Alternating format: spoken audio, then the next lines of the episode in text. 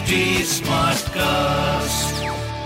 आप सुन रहे हैं एच डी स्मार्ट कास्ट और ये है लाइव हिंदुस्तान प्रोडक्शन नमस्कार ये रही आज की सबसे बड़ी खबरें। पूर्वोत्तर के तीन राज्यों नागालैंड त्रिपुरा और मेघालय में हुए इलेक्शन रिज़ल्ट के लिए वोटों की गिनती जारी है। शुरुआती रुझानों में दो राज्यों में बीजेपी आगे चल रही है। वहीं त्रिपुरा में लेफ़्ट और कांग्रेस गठबंधन का खराब हाल है। नागालैंड में भी बीजेपी एनडीपी गठबंधन सरकार बनाती दिख रही है। आपको बता दें कि मेघालय की 60 विधानसभा सीट और नागालैंड की उनसठ विधानसभा सीटों के लिए 27 फरवरी को मतदान हुआ था, जबकि त्रिपुरा की 60 सीटों के लिए 16 फरवरी को मतदान हुआ था।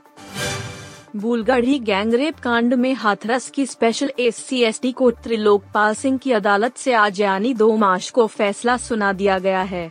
हाथरस के चंदपा थाना क्षेत्र में सितंबर 2020 में हुए बहुचर्चित बुलगढ़ी प्रकरण के चार में से तीन आरोपियों को कोर्ट ने बरी कर दिया है। मुख्य आरोपी संदीप को कोर्ट ने गैर इरादतन हत्या व एस एक्ट में दोषी करार दिया है। हाथरस की special S C S T court Trilokpal Singh की अदालत से 2 मार्च को यह फैसला आया है। देश के मुख्य निर्वाचन आयुक्त और चुनाव आयुक्तों की नियुक्ति के लिए एक पैनल का गठन किया जाएगा। इस पैनल में प्रधानमंत्री के अलावा नेता विपक्ष और मुख्य न्यायाधीश भी शामिल होंगे।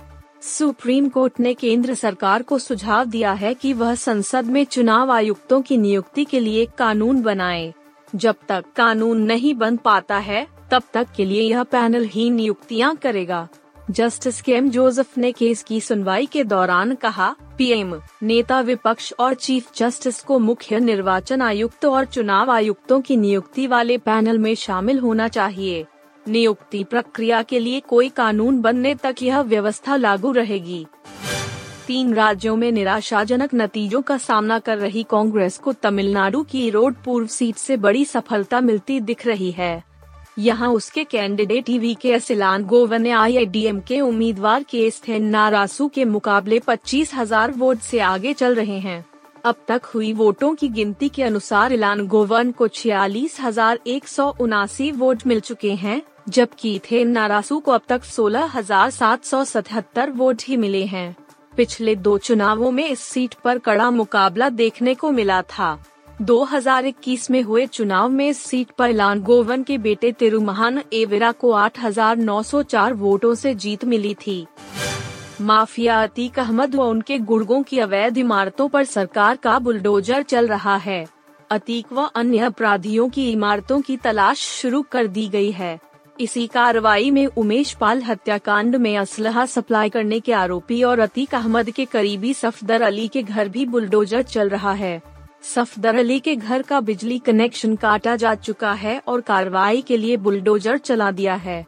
वहीं कार्रवाई से पहले सफदर अली ने मीडिया के सामने अपना बयान दिया है और कहा कि इस मामले में उनका कोई संबंध नहीं है। सफदर अली ने मीडिया को बयान दिया कि मेरा कोई संबंध नहीं है।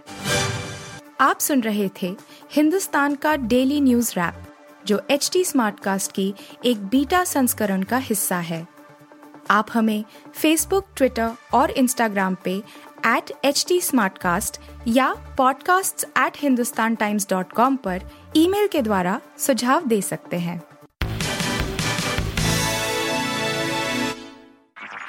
आप सुन रहे हैं एच डी स्मार्ट कास्ट और ये था live Hindustan production smart cast